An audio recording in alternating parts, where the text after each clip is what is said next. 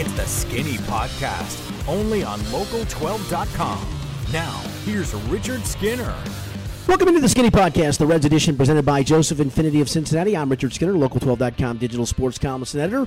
On this week's edition, we speak with author John Erardi on his new book, Tony Perez From Cuba to Cooperstown. And my pleasure now to welcome in John Erardi, a longtime reporter at the Cincinnati Enquirer, author of numerous Reds books, and the latest being a very good one on Tony Perez from Cuba to Cooperstown. Um, John, first and foremost, it's an interesting book on many fronts that we're going to touch on, but one of the most interesting ones is this was was written really um, w- without without talking to Tony. Yeah, that's a great point. Um, I had 30 great years with Tony, and then when it came time to write the book, he was just too humble and modest to uh, take part in it, and it it made it more difficult, but in a way, it freed me up to write what I wanted because I think that Tony probably wouldn't have wanted as much in there about Cuba. I know he's uh, upset with the way things have gone in the homeland, and Mhm. um, so again, I, it allowed me to travel around, see people, go to Cuba, talk to whoever I wanted to talk to, write whatever I wanted to. So it's a good biography, but you're right. Um, it, it was just more difficult without him. Yeah, I, I guess it was, but but there are enough anecdotes from him, from from past quotes, past conversations, past stories you told, past experiences that you've had with him that Right. that you still you- you get the feel that that he is part of this book though. And i guess that's that that's the interesting part to it is it a lot of times you read biographies and it is um it's very much that person talking about their past experiences. This was more anecdotal stuff that i i found a lot of times for me and i know a lot about tony perez. Not not nearly as much as i i would if i delved into it like you did but i i knew a lot. But it, it this book taught me a lot too without him having to say those things Yeah, thanks for saying that. Um, it was interesting because I, I had been reading a lot of uh, an author named Rick Atkinson, who's a wonderful um, war biographer, and he he explained that he just learned a lot more from what he called contemporaneous accounts of World War II veterans, rather than going back to them 50 or 60 years later and getting almost nothing. He found that the more he could read and talk to other people about those experiences, it made the book just a lot fresher. So that was the um, methodology I adopted. I just talked to as many people as I could, went as many places as I could, and uh, didn't worry so much about what I didn't have, but concentrated on what I did and tried to explain it and put it all uh, to some kind of sensible form. And I think that I accomplished that. And for people who want to know a lot about Tony's grown up years and minor league years, and especially those early big red machine years, which I found so fascinating as the team was coming together. I mean, this is this is the book, and my whole guiding light was when Johnny Bench said at Tony's statue dedication, "We'll never know what he went through without walking in his shoes." You know, this this walks in his shoes. So again, I'm very happy with it. Yeah, let's start from the beginning because um, the Cuba that Tony Perez left uh, was a Cuba that, that was in in um, upheaval.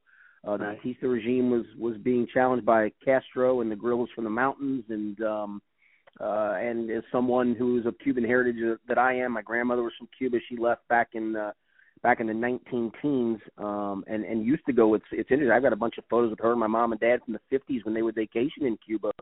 Um, but I've never been, never had a chance to go. Looking forward to eventually going going one day. Uh, eh, but knowing through all that history and, and, and those that grew up with with Castro in power in Cuba, uh, guys like Tony Perez, the decision sounds easy. Well, yeah, just leave the homeland, come over here and, and play baseball. But it wasn't for a lot of reasons. For what Tony Perez and those guys in the 50s and early 60s went through, those are some really hard choices. Yeah, um, very true. Because Tony was uh, youngest, as I understand it, of the six uh, Perez kids in Central Violeta, and the family was just so intertwined uh, among one another in Cuba by that time. They they just couldn't all up and leave, like for instance, Pituka Perez, his wife did in I think 1961, right after the Bay of Pigs, because her husband, I mean her father, in Cardenas, Cuba, was involved in contracting and so many people of property back then just up and left. I mean, Yep. you you're of Cuban heritage, and everybody I talked to uh, who is probably over the age of 60 that had to leave always mentions either 61 or 62 because literally so many people, I think all of them, frankly, left with just a shirt on their back. And you know, Pituka's family was like that. Tony and Pituka met in uh, San Juan, Puerto Rico in 1964, where Tony had gone to play winter ball. So that part of it had a happy ending. But Tony, again, Pituka's family could leave because they were all. It was a smaller family. They weren't that intertwined, and so yeah, I mean, the dad and the mom could leave with the three daughters and start a new life in Puerto Rico. But Tony literally couldn't do that. He he was in the states for three years playing pro ball. Went home after every season. Got caught by the Cuban Missile Crisis in October of '62. Couldn't go back for ten years. Went back to see his dad on basically on his deathbed in on his deathbed, yeah, '72, and um, very difficult for Tony uh, with that 10, 10 year absence. And I think in large part he doesn't want to bring out the whole thing about Castro because you know it could be potentially uh, challenging for his family. Although I think a lot of that has passed with the passing of Fidel.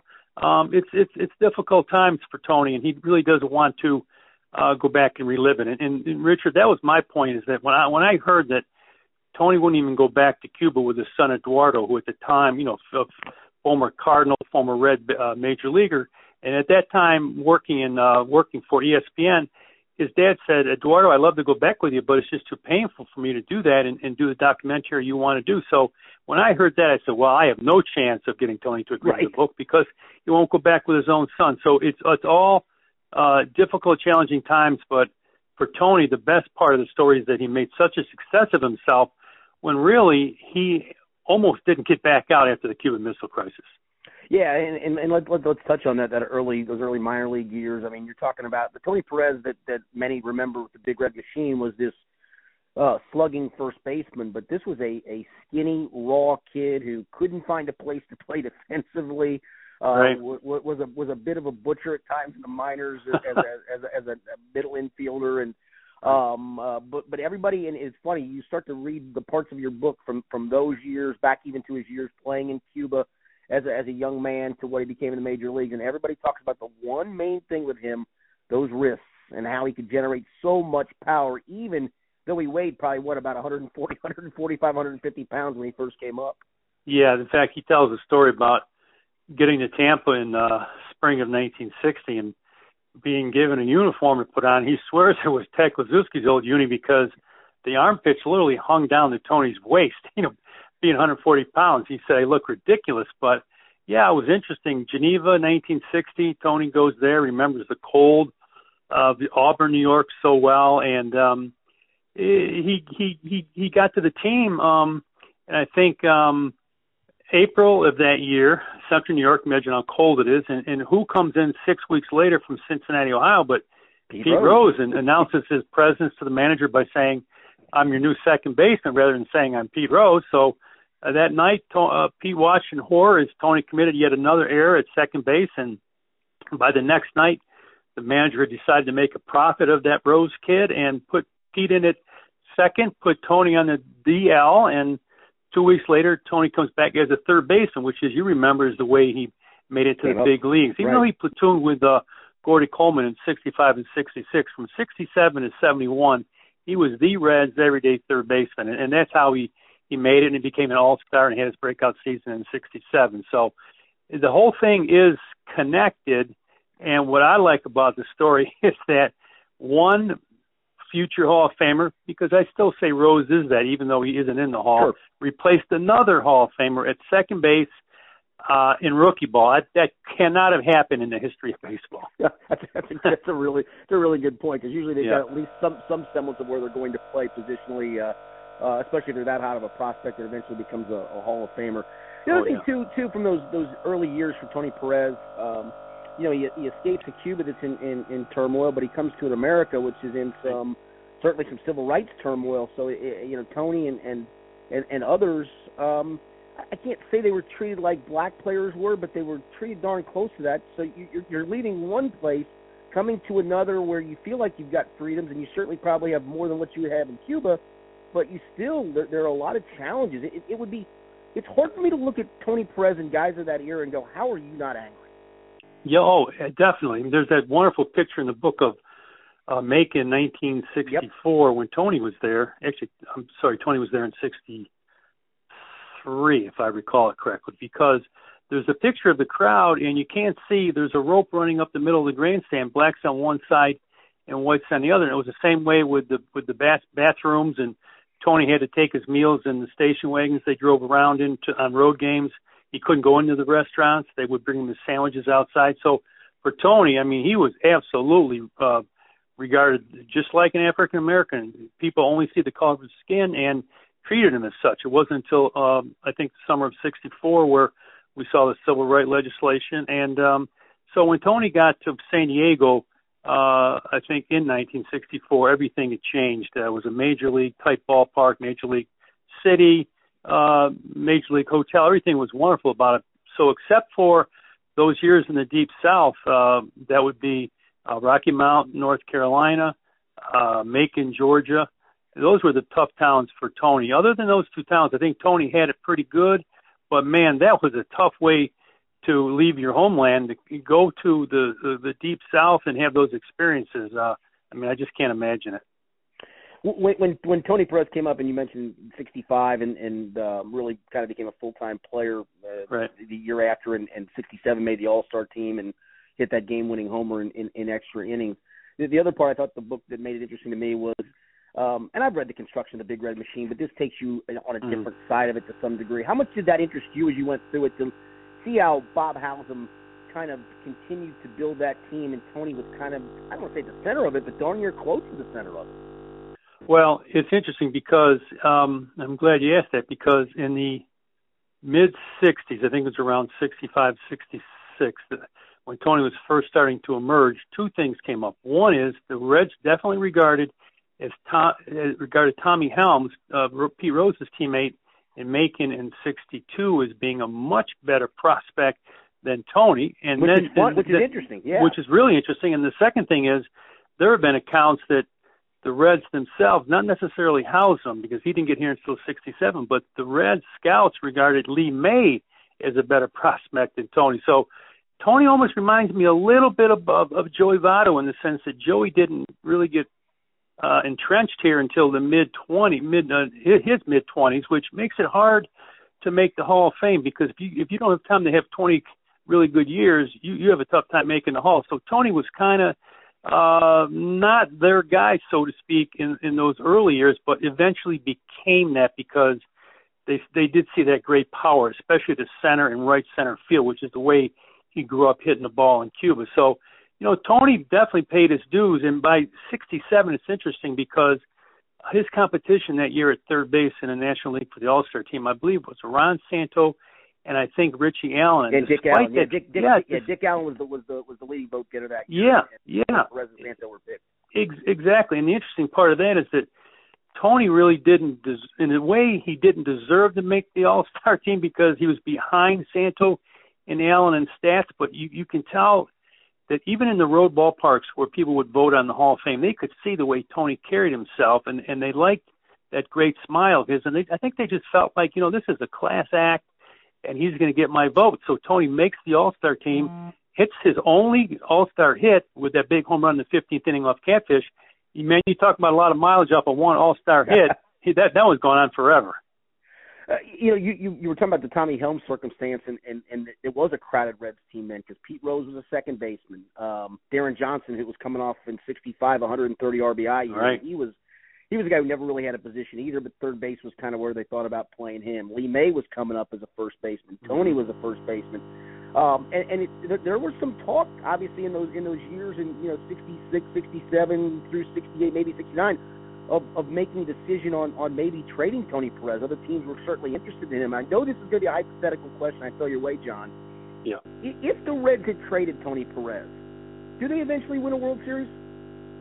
I don't think so because I made the point a long time ago that that home run that uh, Tony hit off Bill Lee, Game Seven, 1975 World Series, was the most important hit in Reds history because without that, there's a good chance the Big Red Machine is remembered as – more the Buffalo Bills. They got right. there, but they couldn't complete the deal because if you remember, 70, 72, they're in the World Series. They that can't win it. time in five years, right? Yeah. So you know, the whole point, and Johnny Bench has made this point. They had a little bit of the flavor of the Bills and maybe even the Atlanta Braves, who only won one World Championship and arguably should have won more. So there was a lot of pressure on that team, and I think they felt it in '75. By '76, they just blasted the New York Yankees, and that's what started the comparisons with the uh, 1927 Yankees as one of the great teams in baseball history. But what's interesting to me about the whole Bob Howsam, you know, architect of the Big Red Machine, and Tony is that as early as 1974, Howsam was looking to trade Tony, and the whole reason was they liked Graig Nettles, uh, who at the time right. I think was in Cleveland and later became a Yankee.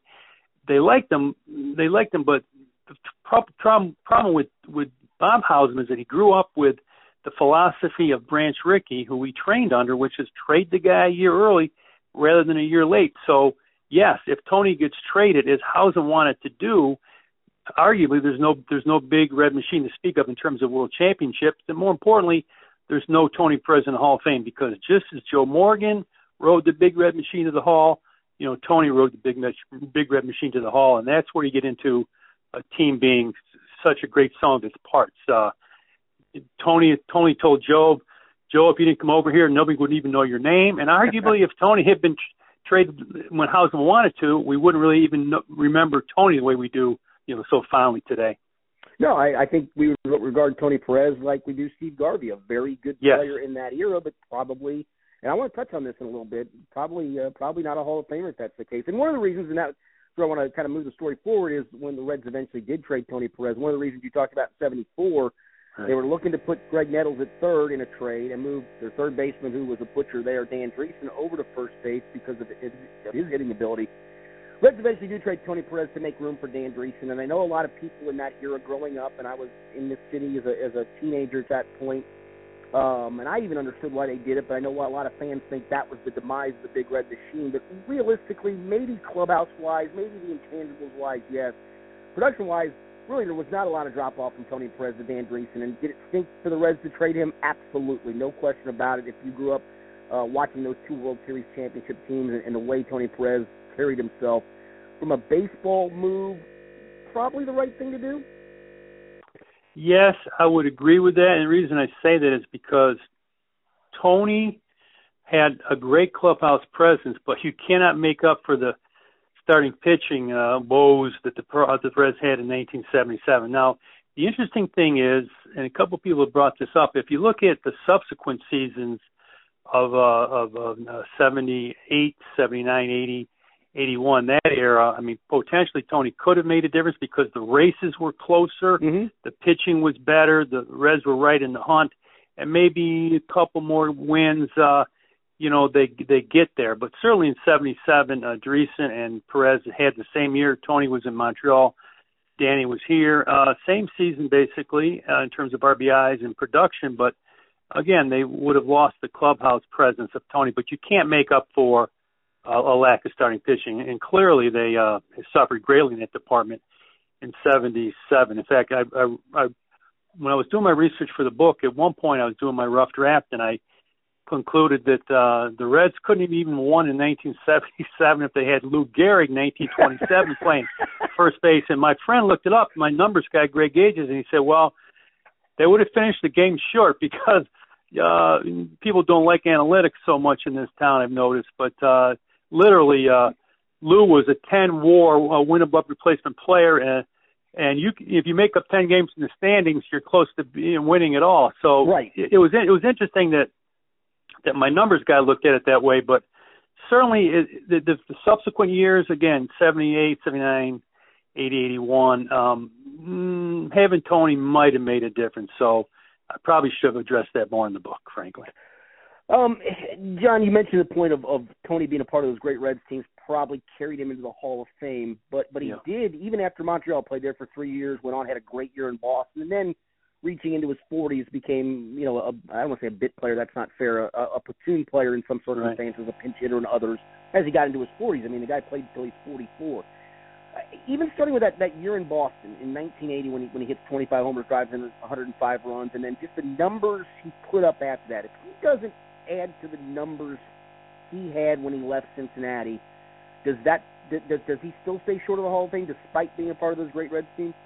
Oh, I, I I think very likely he he does finish short. It took him nine tries to get in as it was. Um, yeah, he did play well in Montreal and Boston. In fact, arguably his best bit role was in Philly in 1983 right. when he and, and Rose and Morgan helped lead the team to the World Series. So, yes, it's interesting. In 19, I'm sorry, 2000, when uh, Carlton Fisk and Tony went in together to the Hall, uh, and I didn't realize it at the time. I wish I had, but looking back at it now, when they, and when they held up their plaques above their head, uh, there's no doubt in my mind after doing the research that I, we, I was looking that day at the two best former 43 year old baseball players in Major League history because literally they were one two in every meaningful analytic for productive hitters. And um, I was taught as a young writer that if a player is productive in his late 30s and early 40s without the help of steroids, you're probably looking at looking at a Hall of Famer. You know, that day I was, and um, there's no doubt in my mind, Richard, that Tony was so close to being borderline Hall of Fame that obviously without the big red machine he doesn't make it, and I would say without those early uh, 40s seasons he had, uh, he doesn't make it either. Yeah. Um, John, uh, maybe and this probably put you on the spot. Was was there one or two things that you learned from this book where that just made you go, "Wow"? Well, one thing for sure I didn't realize at all was that Tony Perez was one hell of a of a basketball basketball player. But but but, but he quit because he said people kept getting hurt. Yeah, it was the games were so physical back home in Cuba that even though he was good, he saw guys dropping left and right with broken arms and broken legs, and he said, "The heck with this! I want to be a baseball player. Uh, get out of this country, go make some money in the United States of America." So ultimately, that's what he did. So that was one interesting thing, and I think the other interesting thing to me is that in traveling around Cuba, I found that except for the people of his hometown, nobody in the entire country knows who he was. And that's something. That was that was just unbelievable to me. And you know, today I think that it's starting to get reconnected. That is, the Cuban people with their major leaguers. For instance, just in last year's World Series, um, Yuli Gurriel and Yasiel Puig each hit a couple of home runs. That right. was the first time you know, two Cubans uh, had hit home runs in a World Series, I think, since I was growing up in 1965. So I think Tony laments the fact that that connection between the Cuban people and the Cuban major leaguers that he enjoyed so much with his dad growing up in the 50s, you know, that had been lost. But I think to a certain extent it's coming back. And, and I just hope ultimately that one day the two countries can reconcile because the people are great there and I was treated great by the Cuban people and I know that from my experiences uh, in, in this country, is when I've met Cuban people, I have a real warmth for them. So I'd like to see that get reconnected, and it's going to be difficult as long as Raul Castro is in some sort of power. You know, he's the head of the Communist Party in Cuba. So ultimately, until they get new blood and get the American dollars back in there and free up the tourism industry, it's not going to change. But ultimately, one day, I think, and I hope Tony lives to see it, it's going to be the way it was in the 50s. Not from a standpoint of uh, Batista, the, the president, right. making things bad, but just from a standpoint of there being a free flow of people back and forth, good economic climate, and more, and more civil liberties. That's the part that I suffered through when I was there. Yeah, and and for those that uh, um, maybe didn't see it, the, the Luis Tiant thirty for thirty when he went back yeah. to Cuba was was um, something that that you know was was really eye opening for me to see, and and and I, I'm I'm hoping I'm sure Tony Perez saw that. Obviously, yeah. he knows Luis Tiant hopefully he saw that and, and before before his day comes to an end he he finds it in his heart and, in his mind to to go back because I, I think he would I think he would probably relish the opportunity to go back at least one time. I, I really believe that. Yeah and it's interesting because you know Tony did get back in seventy two I'm, I'm yep. sorry yeah seventy two and then he made For a few dad. more subsequent trips with his with his wife and two sons. But um it, even uh, Victor Perez the eldest uh, Perez son made the point it's hard to feel connected you know, to your cousins after the passage of so many years. You didn't grow up with them, so there's, there's a disconnect there. And I think ultimately, uh, you're right to bring up the the, the Tiant parallel because Tony sent um, uh, Louis uh, a telegram before the 1975 World Series and just uh, was so um, happy for Louis that he could bring his parents over here to see him pitch in the World Series. And, and Tony's parents never even got to see him play right. a game of professional baseball, let alone play in the World Series. And father was was a great. Uh, yes, great he was. Great left-hander. Yep. yep. Um, John, uh, real quickly, I'd be remiss if I didn't touch on the on the current state of the Reds because, as I mentioned, for those that, that maybe only know you as an author, you were a longtime reporter at the Enquirer and, and dabbled in covering the Reds um, from time to time. and actually, uh, I think towards the end of your career, started to do some stuff with, with sabermetrics and uh, yes. kind of explaining some of that, which I thought was interesting. Um, where this team sits as we do this podcast is seven and twenty-four. Wow. And you and I were talking before we did this. I, there are a lot of parts I like on this. I, I like the everyday eight when it's healthy. I like the upside of Tyler Mahle. Hopefully they fix Luis Castillo because he pitched very well in his most recent start after a mechanical fix. There are some parts I like a lot, not just like, but like a lot, and, and it makes me scratch my head. How is this team seven and twenty four? And how do you keep selling this this rebuild to the to the fan base when they see not only no progress, they see regression? Yeah, that that's the hard part. I've always said major league franchises have to win and they have to draw, not necessarily in that order because drawing is so important. And when you lose you lose hope, you lose everything. And I think that's what the fans are starting to come to in Cincinnati. Um, but we both know that pitching ultimately is going to get you there, and that's why I'm not totally um, without hope because I do think that among those arms that they're going to have a productive rotation one day. The problem with baseball, and you know it well, is that if you don't hit on the days you pitch really well, there's a chance you're going to lose the game, and that's what's happened so much to the Reds. And I'm not going to try to sell anybody a bill of goods about this team because I think it's really pretty dismal right now. The only thing I would say is that in, in the young arms there is hope, and uh, I thought it was going to start to show itself this year, but um, at this point you'd have to say, you know, no, it might be more like two or three years away rather than a year away. Yeah, and that's going to be hard to sell to the fan that's base. Going to be impossible. that's going to be impossible to sell.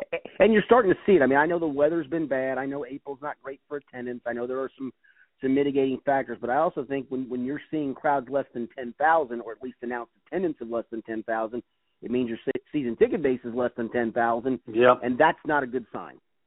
No, I was re- reading the other day about Los Angeles Dodgers and how you know they're, they're having their own problems out there. I think it was their, was the worst start in.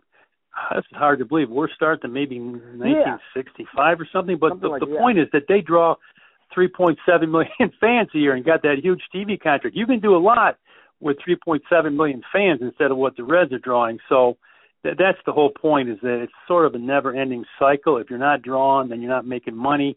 And in a smaller market, then you cannot acquire the good players. So, man, you people were talking about the parallels between Cincinnati and say the Cubs and Houston, Houston especially because they went through such dismal times for such a long time, aren't really a huge market and really knocked off the Dodgers with a considerably inferior payroll. So, um, but but the difference is, I think that um, Houston had you know not been good for a while and, and they were down, and I'm sure their attendance was terrible, but it was almost like, well, we never were any good, so we'll ride this out. Maybe someday we'll get good. Well, in in, in the Red sense, the team's been to the um, postseason in, in, in 10, 12, and 13, and in 12, argue, uh, 2012, the arguments should have won it. That was Right. their window. When you when you so when you when that's so fresh in your memory, and then you see it drop off so precipitously, which is where it is now, that's when I think it's even worse because you think, my God, what happened here? And um, I'm still asking ask the same question: What happened here? Because I'm I'm like you, I can't quite figure out the seven and twenty four. That just blows my mind. Yeah, and, and and you know when you start to have the attendance to where it is, and you start to lose, you lose a chunk of a fan base that it's very difficult to bring back without Yep. winning big, and winning big is very very difficult to, to do. They they put themselves in quite a quandary. Yeah, it's interesting how in this city, it's, and we're well known for this here, is that you get your bump in attendance after the good season, not Yes. during it. So Yep. even if this team turned it around for some reason mirac- miraculously, it wouldn't really make that huge a difference in attendance. And then if they don't make acquisitions in the spring of next year to start to fill in some gaps and, and start to compete, then then you start getting to that cycle of well, how how long are we going to talk here about not being in the postseason, not making a dent in the postseason? We've had some rough times. You go as far back as the 30s, and of course, even the early 2000s were rough here. So, are in one hell of a prolonged down period. And uh, I'm like you, Richard. I'm a baseball fan. I'm not liking. I'm not liking it one bit. Nope. One thing I do like though is the book, the book from John Erardi, Tony Perez from Cuba to Cooperstown. John, uh, tell people how they can uh, can pick up a copy. Yeah, absolutely. Uh, it's available. It's um, Orange Frazer Press, which is my publisher. It's available on Amazon. It's doing really well on Amazon, and of course, it's available at uh, Joseph Beth Bookstores, where I did my book launch. So I'll be at the uh, Reds uh, Stadium on uh, Saturday doing some book signings outside the Reds Hall of Fame, and I'll be at Smoke Justis uh, oh, Sports yeah. Bar in Covington May 12th, 2 to 4. Going to have a Tony Perez in absentia birthday party. He'll be he'll turn 76 a couple of days later. So come on out, talk some baseball, and buy a book, and I'll be happy to sign it for you. Yes, indeed, my man Richard Dickman at Smoke Justis. That'll be a, a, a good time. John, I appreciate the time. Thanks so much. The book is outstanding. I would highly recommend it. Good. Thank you, Richard. Very good. That's John Erardi, the book, Tony Perez, from Cuba to Cooperstown. John, thanks very much. This has been the Skinny Podcast, on Local12.com, presented by Joseph Infiniti of Cincinnati.